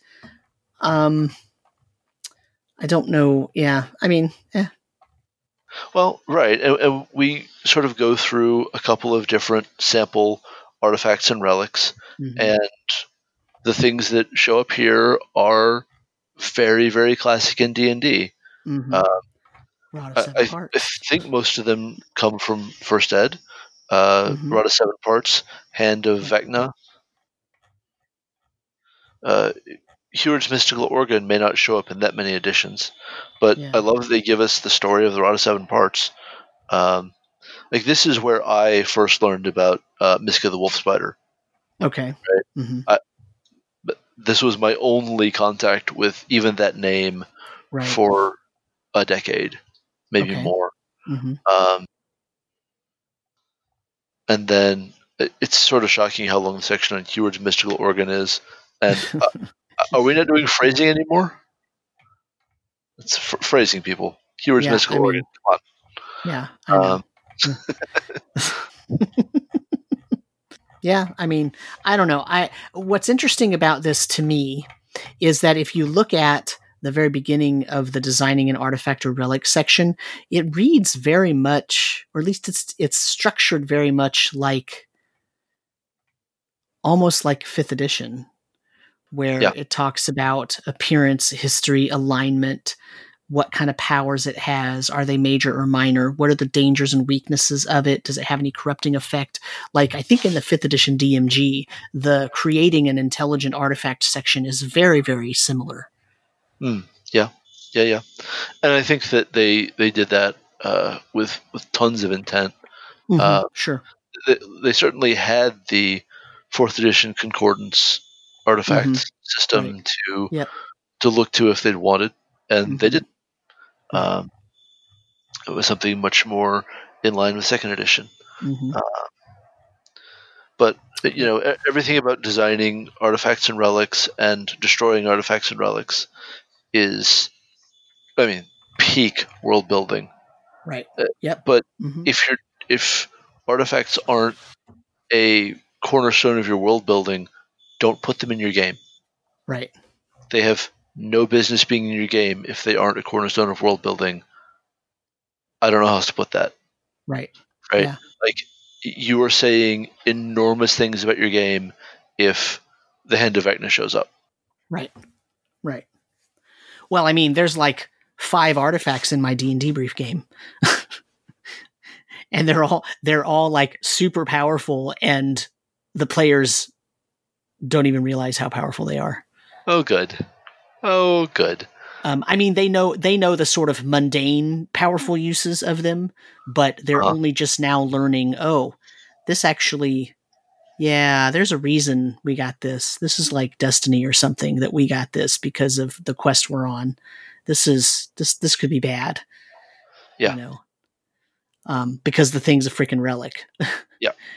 So um, but anyway, so that that actually brings us to the. Does your version have the wonderful homage to the um, cover of the first edition DMG in it? No. The, the, two, the two thieves prying the jewel out of the giant statue of Moloch. No, uh, the art I have here is um, a, a, warrior with a very elaborate getup, uh, a, a, skull for a part of his helmet, um, with sword drawn and a shield at his side, and a golden uh, golden gorgon breathing fire and murdering the townsfolk.